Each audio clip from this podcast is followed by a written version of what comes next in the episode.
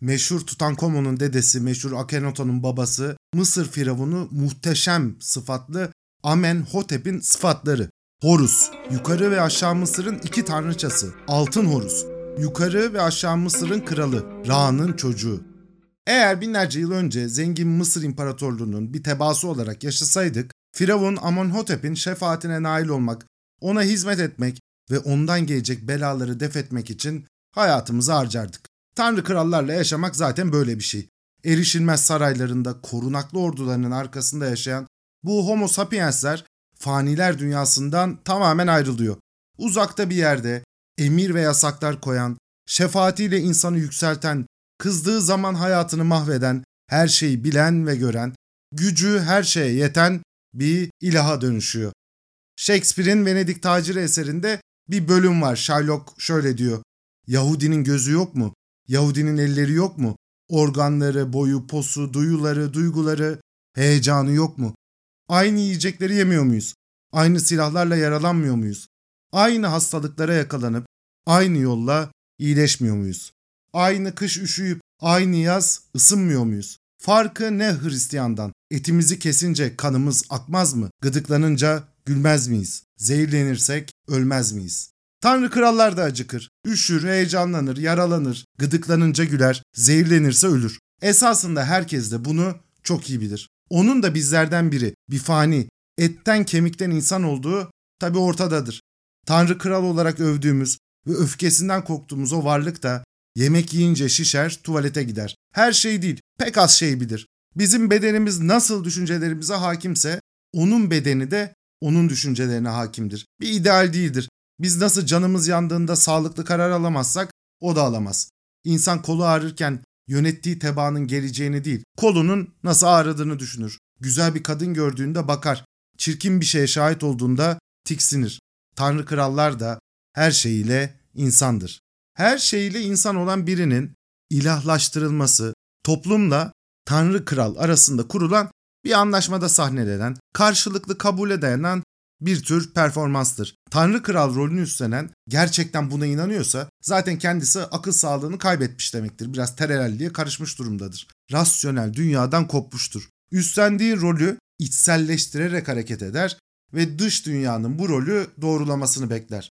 Tebaadan istenen sadakat ve itaat esasında bu sahneyi bozmama görevinin yerine getirilmesi için gereken davranışlardır. Tanrı kral olduğunu vehmeden yönetici gerçeklikle karşılaşmak istemez. Caligula gibi delirdiğinde dahi Tanrı kralın beklediği bu delirmeye eşlik edilmesi atın da senatör olabileceğinin herkes tarafından kabul edilmesidir. Halbuki itiraz sahneyi değiştirir. Dikte edilen gerçekliğe karşı alternatif bir gerçeklik iddiası ortaya koyar. İtiraz ile Tanrı kralın dikte ettiği gerçeklik sınavdan geçer. Hakikat üzerinde kurduğu veya kurmaya çalıştığı tekel kırılır. Yani itirazla Tanrı kral ile itiraz eden eşitlenir. Tanrı kralın eşsiz, benzersiz ve insanlardan ayrı olduğu iddiası bir sınamaya uğrar. Tanrı kralı ile itiraz eden eşitlendikçe Tanrı kralın yönetme hakkı ve meşruiyette doğal olarak zayıflar. Ayrıcalıklı değilse, ilah değilse, eşsiz değilse neden onun ülkeyi yönettiği, neden kuralları onun koyduğu da gittikçe belirsizleşir. İtiraz bu yüzden isyandır. Rejime karşı bir başkaldırıdır. İtiraz yalnız dikte edilen gerçekliğin karşısına dikilmez. O gerçekliği üreten sistemi de yargılar ve hatta bozar. İsyanın en önemli çıktısı öfkedir. Hem itiraz eden hem de Tanrı Kral açısından. İtiraz eden isyan eder, rejimi sorgulamaya başlar ve maruz kaldığı gerçekliğe karşı öfke duyar. Öfke itirazın genelleşmesine ve yapısallaşmasına neden olur. Sistemin bütün arazları, bütün eksiklikleri isyan ile öfkelenen bireyin gözüne daha net gözükmeye başlar. İtiraz sahibi için rejim meşruiyetini kaybederken itiraz sahibini de alternatif bir rejim reddettiği ve şimdi kendisinin de artık ortaya koyduğu yeni gerçekliğe uygun bir sistem kurmaya yöneltir. Öfke itiraz edilen sistemi değiştirmeye yönelen enerjidir. Örneğin Musa'nın itirazı yalnız Firavun'un kişiliğine değil, Musa Firavun rejiminin kendisine itiraz eder. Firavun'un ilah olmadığını söylerken Firavunların ilah olarak kabul edilmediği bir rejimde doğal olarak talep eder. Firavun'un öfkesi Bu yüzden kendi sistemini korumaya ve gerçekliği yeniden üretmeye yönelir. İtiraz sahibini susturarak, yok ederek, kafasını ezerek gerçeklik yeniden sağlanır. İlahla teba hiçbir durumda eşitlenmez. Tanrı kral ile insan denk değildir. İnsan ilahın emir ve yasaklarına tabi olandır. Sınırları bellidir. İnsanlar arasında geçerli denklik ve haklar Tanrı kralı bağlamaz. Mesela bu bizzat kendisi Tanrı olan biri tarafından yönetilen bir rejimde düşünce ve ifade özgürlüğünden de adil yargıdan da bahsetmek mümkün değil. Düşünce ve ifade özgürlüğü zorunlu olarak alternatif bir hipotez üretebilme hakkını içerir. Gerçekliği denetleme hakkının bir parçasıdır. Çok severim Dune Tanrı İmparator kitabında Büyük İmparator şöyle diyor. İsyancıları tespit etmeye ihtiyacım varsa prensipli insanlara bakarım. Firavun buna tahammül edemez. Firavun ilahtır, ilah hakimdir. Hakikati ilah belirler. Dolayısıyla hakikat tekelini korumak için düşünceyi ve düşünce üzerinden bireyi tüm yönleriyle kontrol altında tutmak zorundadır. Prensipli ve onurlu bir insan doğal bir tehlikedir. Onuru nedeniyle itiraz eder. İtiraz isyana dönüşür. Promete kurulu rejimi değiştiren, ilahların egemenliğine ses çıkartan, yıkıcı ve dönüştürücü güçtür. O yüzden ilah insanı topuğunun altında ezer. Onu onursuzluğa ve ilkesizliğe mahkum eder. İnsan ilaha tapmak, ona tamamen, bütünüyle, her şeyle teslim olmak zorundadır. Dolayısıyla böyle bir rejimde eğer ilah varsa temel insan hakkı yoktur. İnsan hakkı demek ilahı da bağlayan bir sınır koymak demektir. İlaha yapamayacağı bir şey söylemek anlamına gelir. O zaman ilah ilahlığını kaybeder. İlahın ilah olması için sınırsız olması gerekir. İlah sınırla bağlanamaz. Bağlanamadığını göstermek için de hiçbir hakkı tanımaz. İnsanın yaşam hakkı diye bir şey yoktur. Yaşam dediğim şey ilahın bir lütfu veya inayetidir. İlah verdiği bu lütfu istediği zaman alabilir. Can güvenliği yoktur. Firavun hakikat tekenine rakip çıktığı ve ilahlık iddiası teste tabi tutulduğu her seferinde rakibi yok etmek, canını almak ve ezmek zorundadır. Kurduğu gerçeklik, yaşadığı rejim, hayatı buna bağlıdır. Rejim Firavun'un tabi bir üretimidir. Tüm unsurlarıyla Tanrı Kral iddiasını doğrulamaya ve korumaya yönelmelidir. Dolayısıyla devlet aygıtı en başta bir numaralı görev olarak Firavun'un gerçekliğine yönelebilecek en büyük tehdit kaynağını Teba'nın bizzat kendisine karşı mücadele etmek zorundadır. Teba devlet aygıtının ağır, cebir ve şiddetinden korkarak susmaya başlar. Neme lazım der. Durumu benimser. Böyle olduğunda sahne devam eder. Firavun kendi rolünü oynar. Teba da rolünü oynamaya devam eder. Ortaya bir çatışma çıkmaz. Mesela antik Mısır düşüncesinde evren sabittir, düzenlidir, kaos yoktur. Sonsuz bir statiko vardır. Statikonun bozulması felaketin ta kendisidir. Nil zamanında taşar, toprakları sular, buğday başakları boy verir. Tanrıları kızdırmazsanız karnınız doyar. Bütün insanlara boyun eğmeleri, sessiz olmaları, daha önce her ne yaptılarsa işte aynen onu yapmaları söylenir. Yenilik yıkıcıdır, tehlikeli bir şeydir. Tabi bu Mısır için çok doğal. Nil'in durgun aktığı ve çok düzenli olduğu bir coğrafya. Ülkenin batısında çöl var, güneyinde Sudan, aşağısı gene kapalı, kuzeyinde deniz var. En önemli saldırı ihtimali doğudan. Doğal olarak korunaklı, doğal olarak bereketli bu topraklarda yüksek nüfusu kontrol etmek için evrenin sabit olduğu düşüncesi hem ikna edici hem de rejim için temel bir ihtiyaç. Evren sabitse insanın evrendeki yeri de sabittir. Firavun firavundur, teba tebadır. Üstelik bu hiyerarşi insanlara güven de verir. İnsan kendisini bir yerde sabit olarak hisseder. Değişen hayatın kaygılarından uzaktadır. Olduğu gibi olacaktır. Artık gelecek öngörülebilir, güvenli bir limandır. Tek yapılması gereken yapılan her ne varsa tekrar etmektir. Firavun düzeni korumak için güveni kullandığı gibi korkuyu da kullanır. Korku önemli bir araçtır. Yine Dune'a referans verelim. Birçok medeniyetin diyor temeli korkaklıktır. Korkuyu öğreterek medenileştirmek kolaydır. Cesarete yol açan standartları aşağı çekersin, iradeyi baskı altına alırsın, iştah ve arzuları yeniden düzenlersin, ufukları kapatırsın. Her hareket için bir kanun koyarsın. Kaosun ve değişimin varlığını bütünüyle reddedersin. Her çocuğa yavaş nefes alıp vermeyi öğretirsin. İnsanları tımarlayıp ehlileştirirsin. Eğer teba korku duvarını aşarsa, ilahın karşısına çıkarsa, sen de insanlardan bir insansın, hataların, eksiklerin var, sen de yalnızca bizden birisin derse, Firavun rejimi sarsılır ve sonra yıkılabilir. Yeni gerçeklik bu şekilde kurulabilir. Şimdi biz biraz Tanrı Kral ile hasbihal edeceğiz. İlahlardan bir ilah değilsin Recep Tayyip Erdoğan. Ne hatasızsın ne benzersizsin. Ancak bir insansın. Pek az şey biliyorsun. Bildiklerini de pek iyi bilmiyorsun. Bedelini milyonların ödediği hatalar yapıp gıdıklanınca gülüyor, canın sıkılınca da bazen ağlıyorsun. Bizim yediklerimizi yiyor, bizim içtiklerimizi içiyor. Bizim gibi nefes alıp veriyorsun. Biraz sohbet etmeye de ihtiyacımız var. Çünkü müritlerin seni uçursa da bizim vatandaş olarak görevimiz vatandaşlığımıza, haklarımıza ve üstünde yaşadığımız ülkeye sahip çıkmak. 42 dakikanın yeni bölümüne hepiniz hoş geldiniz. Bu bölümde Tanrı Krallardan, vatandaşlıktan, vatandaş olmaktan bahsedeceğiz. Korku duvarının biraz ötesinde dolaşacağız. Hep birlikte bize dayatılan saçma sapan gerçekliğe karşı biraz ses çıkartacağız. Bölümü beğenirseniz Instagram'dan 42 dakika diye aratarak bir mesaj atmayı, patreon.com 42 dakika hesabından da destek olmayı lütfen unutmayın.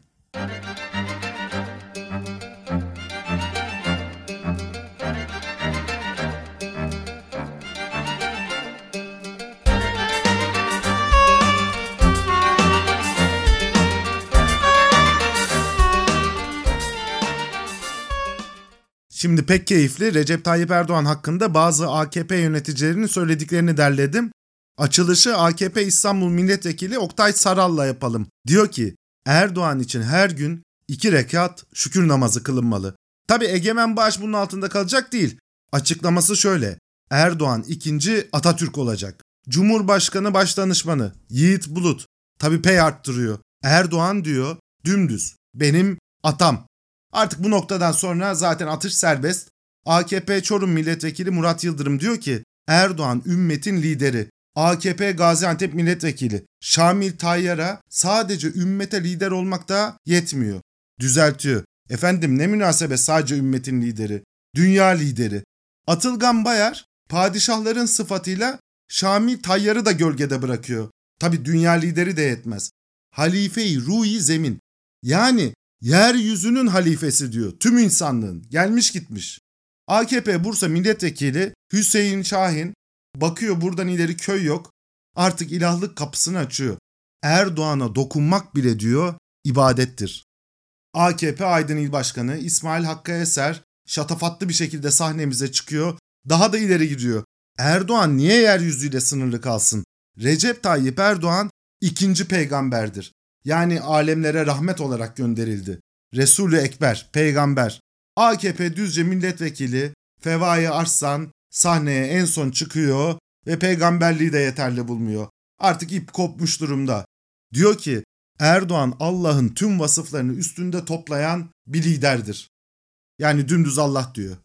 Yani Erdoğan yaratılmamış, hep var olan, sonsuza kadar da var olacak olan, yoktan var eden, evrenin yaratıcısı, her şeye gücü yeten, kendisinden başka ilah olmayan, alemlerin Rabbi, her ilme sahip, kerim, kimseye benzemeyen, geniş rahmet sahibi, her şeyi gören, tüm varlıkların rızkını veren bir ilah. Gerçekten, gerçekten AKP'liler Erdoğan'a hemen hemen bu sıfatları yakıştırıyor. Genel AKP propagandasına bir bakın. Erdoğan adeta hatasız bir insan, layütti, her şey dört dörtlük. Erdoğan da bu iddiayı büyük bir heyecanla, şekle kabul edip besliyor. Kendi açıklamalarına göre Erdoğan biliyorsunuz ekonomist. Ben ekonomistim. Basketbolcu. E zaten skorer noktasında bir numara benim. Gerçek tarihi o biliyor. Biz çevreciyiz be. Kimse bizimle çevrecilikte yarışamaz. Gezi olayları sırasında kendisiyle görüşen Arzu Çerkezoğlu hatırlayacaksınız. Sosyolojiden bahsedince birden hiddetlenip kızıyor. Sosyolojiyi de sizden öğrenecek değiliz. Pilotlara uçak kullanmayı öğretiyor. Havalimanı yapılırken mimarisine karışıyor. Futbol konusunda benzersiz bir insan. Taktik veriyor, hat-trick yaptı. Şehir plancılığı zaten onda. Dikey mimariye karşı yatay seviyor. Tıp alanında uzman. Domuz gribi aşısı. Yapılacak mı yapılmayacak mı? Tabi buna da Erdoğan karar veriyor. Telekomünikasyon teknolojilerine hakim 4G'ye ülkeyi geçirmedi. 4.5G ile yola devam ediyoruz. Her alanda uzman. Suyu da Hata yaptığını asla kabul etmiyor. La hatasız. Ama aldatılmış, kandırılmış olabilir. Neden aldatılıp kandırılabiliyor? Çünkü iyi niyeti suistimal edildi. Onun merhametinden istifade edildi. AKP Van Milletvekili Osman Nuri Gülaçar Erdoğan'ı şöyle tarif ediyor. Allah diyor bize merhamet etti. İçimizden bizi bilen merhamet timsali bir lider çıkartıverdi. İşte bu liderin adı Recep Tayyip Erdoğan'dır. Erdoğan da aynı görüşte. Merhamet yani rahmet sahibi 8 yıl önce miting meydanında ilan etti. Diyor ki Biz merhamet için varız. Bizim rahmetimiz gazabımızı aşacaktır inşallah. her yönüyle biz insanlardan üstün, her yönüyle bambaşka, rahmet ve gazap sahibi, sorgulanamaz, eleştirilemez, hatadan münezzeh bir ilah. Türkiye'de açlık var diyenlere dönüp nankör dediği an mesela çok tipik. Onun gözünde insanlar kendileri çalışıp çabalayıp kendi geçimlerini sağlamıyor. Kendi ürettikleri üzerinden ortaya çıkan değer ile kendi hayatlarına bakmıyor. İnsanlar açım derken yalnız fiziken gerçekten aç olmalarını değil, elde ettikleri değer ile kendilerinin ve çevrelerinin beslenmeleri için gereken ürünleri bile alamayacak kadar yoksullaştıklarını ifade etmiyor. Hayır kata. Bir insan mesela yolda karıncalar yuvalarına yemek götürürken bile onları ilgiyle izler. Onların nasıl organize bir şekilde ekmeği parçaladıklarını, taşınabilecek boyutlara bölüştürdüklerini, sonra büyük bir koordinasyonla yuvalarına götürdüklerini gören bir insan, yani bu kümülatif çabaya bile biraz saygı duyar. İnsan karınca karşısında bile sınırlı süreyle yaşayan, karıncadan çok uzak olmayan varlığının bilinciyle canlı bir organizmanın ortaya koyduğu hareketler karşısında hatta hayranlık hissedebilir. Halbuki bir ilah için bunların önemi yoktur. İlah rızkı verendir. O karıncalar onun sayesinde ekmeği bulmuş, onun ürettiği ekmeği paylaşmaktadır. Verdiği gibi alabilir. Bağışladığı gibi yoksun da bırakabilir. Karıncalar isyan ettiğinde, açım dediklerinde yaptıkları tabii nankörlüktür. Onlar kendileri bir şey üretmiş değildir. İlahın yarattığı, temin ettiği koşullarda, onun sayesinde belli varlıkları kazanmış, küçücük yaşam süreleri önemsiz varlıklardır. İlahtan şefaat istemek varken isyan etmeleri, ondan dilenmeleri gerekirken itiraz etmeleri, ona sessizce dua ve şükretmeleri gerekirken başlarını kaldırıp bağırmaları ilaha karşı haksızlıktır, nankörlüktür. Kadir kıymet bilmeyen tebaanın insanın yüzünü ekşiten isyanıdır. Maalesef ülkemizde bazı kesimlerde bir şükürsüzlük, bir karamsarlık hali aldı başını gidiyor. Bu yüzden Erdoğan dönüyor, bize ne yapmamız gerektiğini hatırlatıyor. Şöyle diyor. İmtihan dünyasında kul varlıkla beraber, yoklukla, nimetlerle beraber külfetle de sınanır. Müminin görevi varlıkta şımarmamak, yoklukta ise sabretmektir. Şimdi bu sözler AKP cenahında karşılık buluyor. Halbuki bu performansın gerçeklikle hiçbir bağlantısı yok. Dünyanın en çirkin, özensiz, sahte olduğu en kolay belli olacak sahnesiyle karşı karşıyayız. Erdoğan asla sabretmiyor. Malı, mülkü hiç eksilmiyor. Erdoğan aç kalmıyor. Sabır vaaz eden Erdoğan ve çevresi hep maşallah kazanmaya devam ediyor. Zenginleşiyor, iyi besleniyor. Manda yoğurdunu götürüp sarayında oturup hayatına devam ediyor. İşte esas mesele burada. Erdoğan bir ilah ama ilahları ilah yapan insanların yaşam dediğimiz sınırlı zamanlarında akılları, fikirleri ve emekleriyle ürettikleri mal ve hizmetlere ihtiyaç duymamasıdır. Mesela Tanrı Zeus doymak için Atina halkına muhtaç değil. Odin Viking köylerinden vergi alarak Valhalla'da sofra kurmuyor. Amon-Ra yandaş iş adamlarına kaynak aktarmak için toplum bütçesinden piramit inşaatlarına başlamıyor. İlahı ilah yapan insandan münezzeh ayrı olmasıdır. Onun insan üretimine ihtiyacı yoktur. İnsanların parası, malı, kaynakları ilah için hiçbir şey ifade etmez. İlah insandan bağımsız olarak vardır. Halbuki Tanrı Kral dokunulmazlık kazanmak için ilahlık iddiasında bulunan kafasına taş takmış bir zır delidir, bir adamdır. Onun insanlara ihtiyacı vardır. İnsanların ürettikleri olmazsa karnı doymaz. İnsanlardan topladığı vergi yoksa Tanrı krallar sarayda yaşayamaz. Tanrı kral vermez, sadece alır. Tanrı kral üretmez. Sadece tüketir. Tanrı kral tebaanın sırtına yapışmış, aklı da yerinde olmayan bir kenedir. Merak ettim bu bölümü hazırlarken Kur'an-ı Kerim'e baktım. Yani Firavun'dan nasıl bahsediliyor? Şimdi bakın Bakara 49. Hani sizi azabın en kötüsüne uğratan, kadınlarınızı sağ bırakıp oğullarınızı boğazlayan Firavun ailesinden kurtarmıştık. Bir şehidimiz olduğu zaman Türkiye'de nasıl yaygaraların koparıldığını görüyoruz değil mi? Firavun burada kadınları sağ tutup o da herhalde kendisi veya çevresindekiler kadınları ganimet olarak kullansın diye oğulları boğazlayan yani korkunç bir şekilde tasvir ediliyor. Azabın en kötüsü Kur'an-ı Kerim'deki Bakara suresinin 49. ayetine göre böyle bir firavuna maruz kalmak, böyle bir firavundan kurtulmak rahmet olarak görülüyor. Şuara suresi 29. ayet. Firavun eğer benden başka bir ilah edinirsen andolsun seni zindana atılanlardan ederim dedi. Bunun bedelini ağır ödeyecek. Öyle bırakmam onu. Şimdi burası çok tipik. Firavun nasıl biri? Kendisinden başka tapılacak bir ilah istemiyor. Ne demek tapınmak? İnanç ve bağlılık göstermek için sergilenen davranış demek. İnanç yani sorgusuz sualsiz kendi aklını teslim etmek. Bilgiden kaynaklanan, akılla denetlenen verilere değil, gerçekliği şaibeli tezlere itibar ederek hareket etmek. Bağlılık, sadakat, Firavun'un egemen olması için aklın egemenliğinin de kaybolması gerekiyor. İnanç ve sadakate ihtiyaç var. Kasas 4. Şüphe yok ki Firavun yeryüzünde, ülkesinde büyüklük taslamış ve ora halkını sınıflara ayırmıştı. Onlardan bir kesimi eziyor, oğullarını boğazlıyor, kadınlarını ise sağ bırakıyordu. Şüphesiz o bozgunculardandı. Bunlar çürük. Bunlar sürtük. Şimdi burada Firavun'un kötü davranışı bir kere önce büyüklük taslaması, kendisini ilah olarak insanlardan üstün görmesi. Sonra Firavun halkı belli sınıflara, kesimlere, kutuplara ayırıyor. Bu kesimlerden, kutuplardan bir kesimi, bir kutbu düşman gördüğünü eziyor, haksızlık yapıyor, zulmediyor. Dolayısıyla Firavun tanrı kral büyüklenerek kibirle hareket ettiği, kendisini insanlardan üstün görüp başka insanlara eziyet ettiği için bozguncu. Zuhruf suresi 51. ayet. Firavun dedi ki, Ey kavmim, Mısır hükümdarlığı benim değil mi? Şu nehirler de benim altımdan akıyor değil mi? Hala siz görmüyor musunuz? Suyu da inanın ben getirdim. Neyle? DS ile getirdim. Bakın çok önemli. Benim değil mi? Şu nehirlerin sahibi ben değil miyim?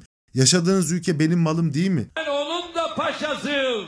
Anayasaya göre ben şu anda hepsinin paşası. Yaşadığınız ülke benim olduğu için benim kurallarıma uyacak, benim emir ve yasaklarıma itaat edeceksiniz.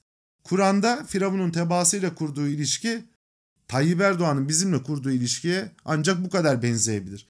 Kendisini bizimle eşit görmüyor. Kendisi bizden üstün. Kimse kusura bakmasın. Herhalde %50 ile seçilen bir cumhurbaşkanı olarak biz tebaa ile eşit olacak değil. Büyüklük taslıyor. Bize dönüp soruyor. Türkiye Cumhurbaşkanlığı benim değil mi?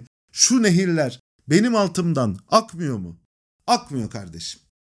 Bir kere belki tarihte bu iddiayı tebaanın kabul etmeye daha hazır olduğu için veya bu rolün gereklerini yerine getirmeye daha uygun olduğu için çok daha iyi üstlenen insanlar olmuştur. Tayyip Erdoğan, sen onlardan biri değilsin. Böyle bir rolün sürdürülebilmesi için rolü üstlenenin hem çok daha donanımlı olması lazım hem de somut edimleriyle ürettiklerinin gerçeklikle çok daha bağdaşık olması lazım. Ne demek istiyorum? İnsanlar rolü üstlerine hem güven duyabilmeli, hem rolü üstlenen bu rolün gereklerini yerine getirebilmeli, hem de insanlar hayatlarında bu rolün ortaya koyduğu somut çıktılarla somut kazanımlar elde etmeli. E bizde bunların hiçbiri yok. Erdoğan bu rolü üstlenebilecek biri değil. Ne tanrı kralı. Kendisi pek az şey biliyor. Dedim ya bildiklerini de pek bilmiyor. Mesela tarih konusu. 27 Ağustos 2003 bir haber. Başbakan Recep Tayyip Erdoğan Malazgirt Zaferi'nin 932. yıl dönümü törenlerinde yaptığı konuşmada Bizanslılara top kullandırdı. Erdoğan törenlerde yaptığı konuşmada şöyle dedi. Tarih 26 Ağustos 1071. Yer Malazgirt Ovası. Bir yandan 200 bin askeriyle Roman Diyojen, diğer yandan 50 bin askeriyle Sultan Alparslan ve onun askerleri, Diyojen ve askerleri batarya batarya gülle gülle saldırırken onun karşısında Sultan Alparslan ve askerleri Allah Allah vatan vatan diye saldırıyordu. Ya şimdi arkadaş 1071 yılında top kullanılmadığı bilgisi Bizansların öyle batarya batarya gülle gülle gelemeyecekleri ne çok sofistike bir bilgi ne de sadece belli bir azınlık bunu biliyor ne de böyle bir bilginin yanlış olduğunu anlamak için çok büyük bir çalışma, zaman ayırma, emek vermeye gerek yok.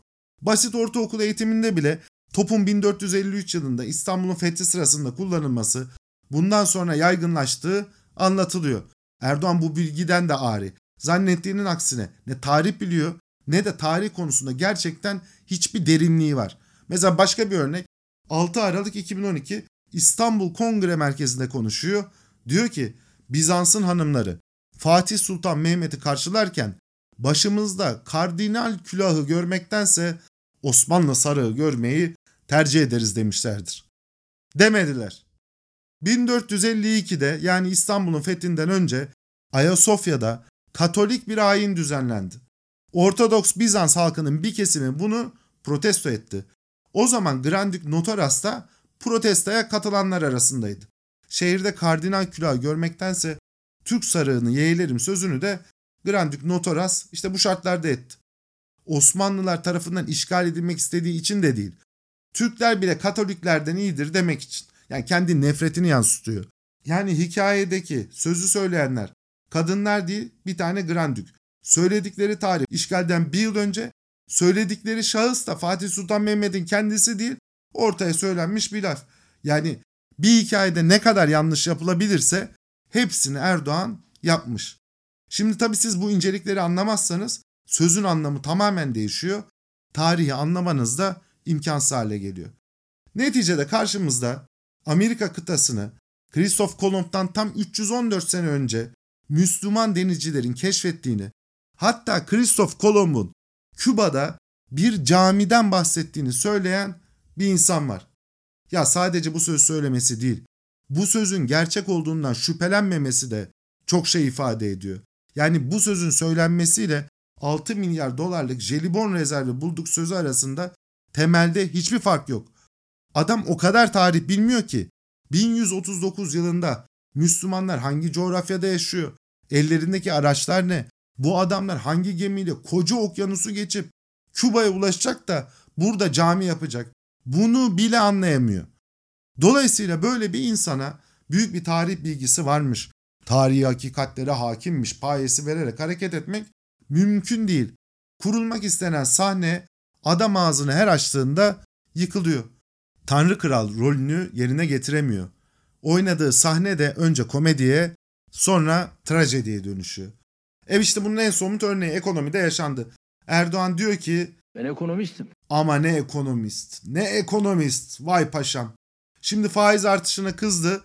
Geçen sene Mart ayında faiz düşürsün diye Merkez Bankası Başkanlığına Şahap Kavcıoğlu'nu atadı. O tarihte dolar 7 lira 21 kuruş. Bugün 16 lira 76 kuruş. O tarihte tüketici enflasyonu yıllık %16. Bugün TÜİK'e göre %80. ENAG'a göre %160. O gün hazinenin yıllık borçlanma faizi %17. Bugün yaklaşık %25. Hazine ve Maliye Bakanlığı'nın verilerine göre hazinenin borç faizine ödediği para bugün ana parayı geçti. Nisan ayında iç borç ana para ödemesi 1 trilyon 483 milyar, faiz ödemesi 1 trilyon 743 milyar lira oldu. Somut sonuç. Türkiye yoksullaştı. Bugün kişi başına düşen gelir yaklaşık 8800 dolar. Bakın 2008 yılında 10.941 dolardı. Aradan geçti 14 yıl. Türkiye 14 yıl öncesinden daha fakir, daha yoksul bir ülke. Tam 14 yılı boşu harcadık. Cumhuriyet tarihinin, bütün Cumhuriyet tarihinin yaklaşık %15'i boşa gitti. Bugün Erdoğan oyları boşa tepe taklak aşağı gitmiyor. Aksoy araştırmanın yaptığı son çalışmaya göre AKP'nin oyu %29.4. MHP ile birlikte ancak %37'ye ulaşıyor. Trendin daha da geriye doğru olduğuna hiç şüphe yok. Bir kısmı somut koşullar nedeniyle. Mesela bir başka araştırma halkın %59'u 2002 yılına göre fakirleştiğini düşünüyor. 2002'ye göre. Altını çizelim. Haziran ayında yine Aksoy Araştırma tarafından yapılan bir anket. Soru şu. Temel gıda ürünlerini almakta ne derece zorlanıyorsunuz? Halkın %65.8'i zorlanıyorum diyor. AKP'ye oy verenlerin %39'u çok zorlandığını, %17.6'sı da bir ölçüde zorlandığını ifade ediyor. Zorlananların toplam oranı %57. AKP'ye oy veren her iki kişiden biri temel tüketim maddelerini alırken zorlanıyor. Türkiye raporu Haziran ayı başında bir anket açıkladı. Diyor ki halkın %61'i yani her 3 kişiden ikisi gelirinin giderini karşılayamadığını söylüyor. Dolayısıyla somut koşullar seçmen gruplarında travmatik bir etki yaratarak Tanrı Kralı ile teba arasında kurulan güven ilişkisini yıkmaya başladı. Artık Rahman ve Rahim bir ilah yok. Nimetlerle insanı kuşatamıyor. Rahmeti aç karınlara ulaşmıyor. Çıplak gerçek gözlerde tabi bu koşullarda daha fazla görülmeye başlıyor. İkinci önemli bir konu. Erdoğan da Tanrı Kral rolünü oynayamıyor. Sürekli hata yapıyor. Söyledikleriyle çelişiyor. Manevralar ve dönüşler arasında süre gittikçe kısalıyor. Kendisine güvenip ortaya koyduğu bir tezi destekleyen çok kısa bir süre sonra kendini tam aksini savunmak zorunda kalırken buluyor. Bir yandan ülke çok güçlü, diğer yanda Erdoğan giderse çökecek kadar zayıf. Bir taraftan dünya bizi kıskanıyor, diğer taraftan ülkedeki insanlar pazardan alışveriş yapamıyor. Bir tarafta her alanda ilerliyoruz, diğer taraftan ekmek alırken zorlanıyoruz. Şimdi Zizek'in naklettiği bir hikaye var. Tarihi 7 Kasım 1942 Hitler özel treniyle Turingen'den geçerken yardımcılarıyla günün önemli olaylarını tartışıyor.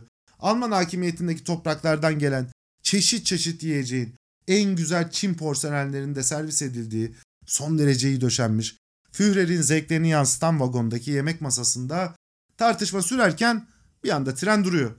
Hitler bir an camdan dışarı doğru bakıyor. Yanda bir hastane treni. Açık camlarından savaşta yaralanmış Alman askerleri Führer'e gözlerini dikmiş bakmaktalar. Efsane lider muhteşem vagonunda. Hitler ise yaralı askerlerle göz göze geldiği anda bir anda panikle ayağa kalkıyor. Öfkeyle perdeyi kapatıyor. Ranzalarında yatan bu askerler bir kez daha karanlığa gömülüyor. Hitler o gün askeri konuları yakın çalışma arkadaşlarıyla tartışırken Goebbels'in özenle çizdiği ulaşılmaz, efsanevi lider portresinden tabii ki uzak. Gülüyor, kahkaha atıyor. En güzel yemekler önünde duruyor. Zenginlikten ve şatafattan uzak, kendini Almanya'ya adamış, neredeyse stoik halk adamı gitmiş, zenginlik içinde bir vagondaki normal insan tüm çıplaklığıyla sahneye çıkmış. Askerler onun özel alanına girdiğinde posterlerdeki ideal insanı değil, vagonda oturan bir tane adamı görüyorlar. Yaralı askerler, yaralanmalarına neden olan savaşı açan adamı böyle gördüklerinde tabi bir anda kurgu yıkılıyor. Onların canlarını tehlikeye attıkları, hayatlarını ortaya koydukları, aç kaldıkları, siperlerde bomba sesleri altında uydukları savaşta Führer bir anda ilahlıktan gerçekliğe iniyor. Kanlı canlı bir adam. Bir ideal, ulaşılmaz, erişilmez bir mitoloji kahramanı değil. Onlar ölürken, arkadaşlarını kaybederken, yaralanırken kahkahalar atan ve çayını içen bir insan. Şimdi bunu düşününce Hitler'in paniğini kavramak çok daha mümkün. Hitler o an insan olmuş. Açılan o perde ilahlık konumunu da aşağı çekmiş. Olimpos'un tepesinden kendisi inmiş. Askerlere ilham vermesi gereken portre bir anda askerler bakarken gülen bir faniye dönüşmüş. Zengin vagonda seyahat ederken Çin porselenleriyle yemek yiyen Hitler aynı anda ürettiği tabi yıkımı da görüyor. Yaralı askerlerin yüzlerinde aldığı kararların sonuçları var. Acı çeken erler bütün gerçekliğiyle Hitler'in gözlerine seriliyor. Berlin-Paris tren yolları müttefik kuvvetlerince bombalanmış. 15. Mekanize Birlik Kiev bölgesinde ağır hasar almış. 3500 yaralı Stalingrad'dan cephe gerisine transfer edilmekte.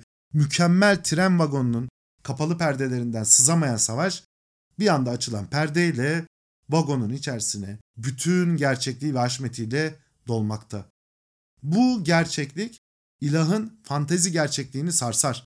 Muzaffer orduların başında dünya tarihinin en büyük zaferine koşan adam bir anda çevresi yaralı gençlerle dolu, çaresiz bir faniye dönüşür. Tarihe yön veren insan olayların esiri olur. Ulu önder gider, çaresiz ve ne yapacağını bilmeyen, panik içinde bir kişi sahneye çıkar. Erdoğan da ilahlığını kaybediyor. Artık karşımızda olay nehrine kapılmış, ne yapacağını bilmeyen bir adam var. Sahne değişiyor. Dünya lideri fanileşiyor. Ona güvenen insanlar onun aldığı kararlar yüzünden ağır, zor bir yoksullukla mücadele ederken karşılarında sarayda oturup sofralarda kahkaha atan bir kişi görüyor. Kral çıplak. Propagandanın ürettiği içerik gerçeklikle çatışmasında en sonunda hakimiyeti hakikate kaybediyor. Büyüklenen adam gidiyor. Katil dediği kral naibi Selman'ın karşısında başını eğen, gülümsemek zorunda olan biri televizyonlardan önümüze düşüyor. Sıradanlaşıyor. Böylece onu insan olarak da görmek kolaylaşıyor. Şimdi ben söyleyeyim sen dinle Recep Tayyip Erdoğan. İşte sen de insansın. Ne varoluşun itibariyle bizden üstünsün, ne başka bir hüviyetinle, akıl olarak, bilgi olarak, karar alma süreci olarak, hatta birçoğumuzdan çok daha geridesin. Keşke daha çok bilsen. Kendi halinin bugünlerde nasıl gözüktüğünü görsen, daha az güler, daha çok ağlardın. Bu normalleşme Tanrı Kral'ın insanlaşması aynı zamanda Tanrı Kral yönetiminin de nihayettir. Daha eşitlikçi bir ilişkinin kapısını açar. İlah insanların arasına insan olarak indiğinde insanlar da ondan artık ilah gibi değil, insan gibi davranmasını bekler. Cumhurbaşkanı bize hizmet etmek için kurulan bir makamdır. İşi, gücü, görevi bellidir. Görevi yerine getiremeyen makamı daha iyisine devreder. Tabi önümüzde uzun bir yol, zorlu günler var. Ama önemli bir merhaleyi aşmış durumdayız. Winston Churchill'ın dediği gibi bu bir son değil. Bu hatta sonun başlangıcı da değil. Ama belki başlangıcın sonudur.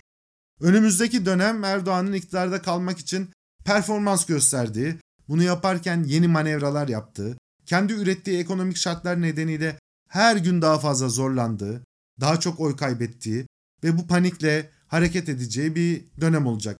Sonucun değişmeyeceğini şimdiden söyleyebilirim. Kaybetti. Tanrı Kral ile Hasbihal'in son bölümünde kendisini ilah zannedene belki de vereceğimiz tek tavsiye şu olur. E işte insanlardan insansın. Sen bile merhamete muhtaçsın. Kendine bir iyilik yap ve kaldıramadığın bu yükü artık ehil ellere teslim et. Efendim bu bölüm beğendiyseniz paylaşmayı, Instagram'dan 42 dakika diye aratarak bir mesaj atmayı lütfen unutmayın. Patreon'dan komutan adama rütbesiyle bana destek olan değerli küçük ben, Orhun Emre Çelik ve Eren Algan ile tüm patronlara, destekçilere çok teşekkür ediyorum. Bir sonraki bölümde görüşmek üzere. Şimdilik hoşçakalın.